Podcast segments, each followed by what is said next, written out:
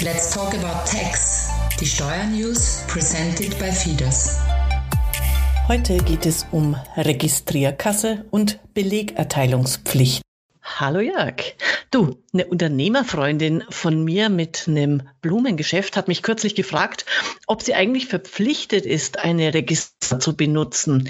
Du kennst dich doch da aus. Wie schaut's gesetzlich aus an der Stelle? Servus Angela. Liebe Grüße aus einem verregneten Wietzen. In den Jahren 2015, 2016 hat das Steuerreformgesetz mit einer neuen Registrierkassenpflicht grundlegende Änderungen für Unternehmer gebracht, was die Erfassung von Bauumsätzen betrifft. Wenn du, du dir nun einen alten Kreisler-Dresen mit einer eisernen Registrierkasse samt Handkurbel vorstellst, sei beruhigt. Wir sind im 21. Jahrhundert angekommen und deshalb geht es hier im Kern um ein elektronisches Aufzeichnungssystem, das schon in Form eines Tablets mit Belegdrucker alle Zwecke erfüllen kann. Ja, der gute alte Kreisler. Bei mir heißt es ja Tante Emma Laden. Ja, äh, gibt es denn bestimmte Umsatzgrenzen, die zur Verwendung einer Registrierkasse verpflichten? Ja, selbstverständlich. Und zwar zur Verwendung verpflichtet sind Unternehmen, die einen Jahresumsatz von mehr als 15.000 Euro je Betrieb erzielen und sofern davon mehr als 7.500 Euro als Barumsätze anfallen. Achtung, das sind Nettobeträge.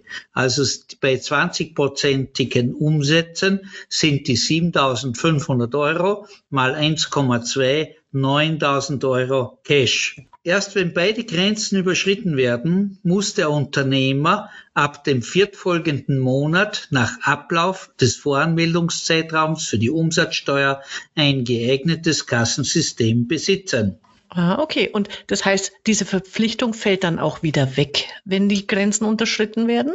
Wenn die Umsatzgrenze in einem Folgejahr nicht überschritten werden und absehbar ist, dass diese Grenzen auch künftig nicht überschritten werden, fällt die Verpflichtung mit Beginn des nächstfolgenden Jahres weg. Okay, und sag mal Jörg, du hast vorhin von Barumsätzen gesprochen. Was genau fällt denn darunter? Ja, Anders als man glauben würde, betrachtet die Bundesabgabenordnung, kurz BAO, als Barumsatz jedoch nicht nur solche, die mit Bargeld getätigt werden, sondern auch Zahlungen mit Bankomat und Kreditkarten ebenso wie Gutscheinumsätze. Hm, also bei Kreditkarten, das hätte ich jetzt nicht gedacht. Gut zu wissen.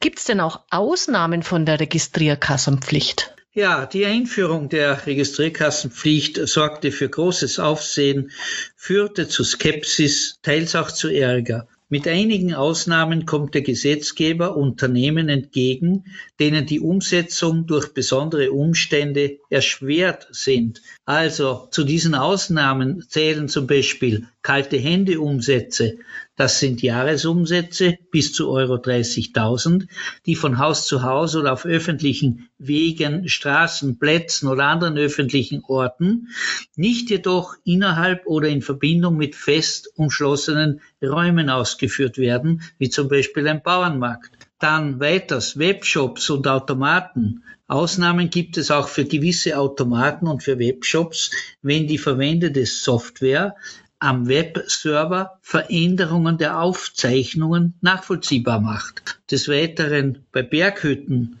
gibt es Erleichterungen bei Jahresumsätzen bis 30.000 Euro, also vor allem auf Alm, Berg, Ski und Schutzhütten anfallen. Danach noch gibt's für Buschenschank und kleine Vereinskantinen unter gewissen Umständen Befreiungen, dass keine Registrierkasse angeschafft werden muss. Mhm. Okay, also kalte Hände Umsatz. Sehr schön. wieder ein Begriff, den ich neu gelernt habe. Sag, im Zusammenhang jetzt mit der Registrierkasse ist mir der Begriff Sicherheitseinrichtung untergekommen. Hat bestimmt irgendwas mit Betrug und Co. zu tun. Kannst du mir sagen, was darunter zu verstehen ist? Selbstverständlich, Angela. Die Registrierkassenpflicht wurde mit 1. April 2017 noch einmal verschärft.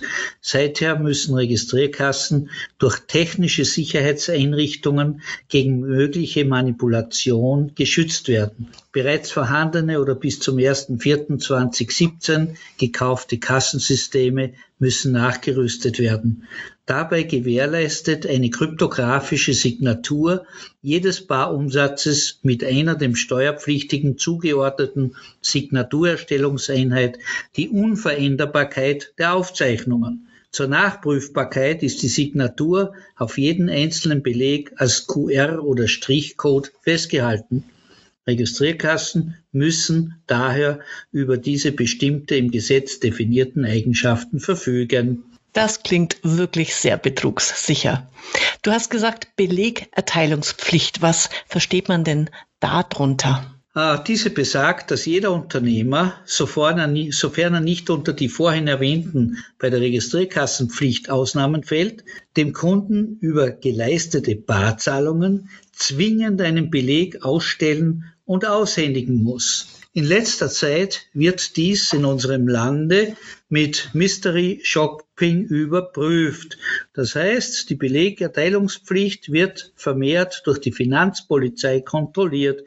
Die Beamten führen Testeinkäufe durch und prüfen, ob Kassenbelege unaufgefordert vorgelegt werden. Das erinnert mich an den Italienurlaub. Da gab es es ja auch schon früher, dass man immer Angst hatte, ui, die Guardia Civil verhaftet jetzt einen gleich, wenn man nicht den Espresso-Beleg vorweist nach dem Kaffee trinken.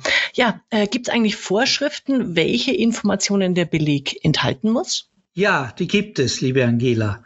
Diese Registrierkassenbelege, die an Privatkunden ausgestellt werden, müssen folgende Informationen enthalten.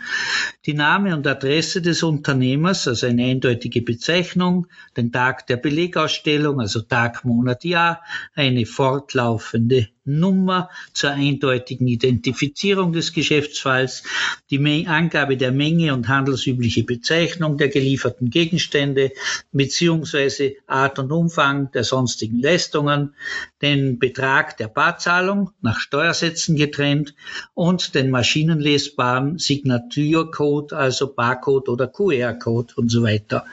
Außerdem muss der Unternehmer von diesem Beleg eine Durchschrift oder elektronische Abspeicherung machen und sieben Jahre lang aufbewahren.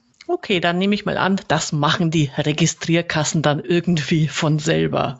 Ich habe auch gehört, dass man einen Jahresbeleg ans Finanzamt übermitteln muss. Hm, kannst du da noch mal sagen, warum diese Übermittlung durchgeführt werden muss und wie man das macht? Genau, also der letzte Jahresbeleg 2022, der Monatsbeleg für den Dezember, ist bis spätestens 15. Februar 2023 ans Finanzamt mittels BMF Beleg Check App zu überprüfen und an das Finanzamt zu übermitteln bzw. wahr zu übermitteln. Die Übermittlung dient der Gewährleistung des Manipulationsschutzes deiner Registrierkasse.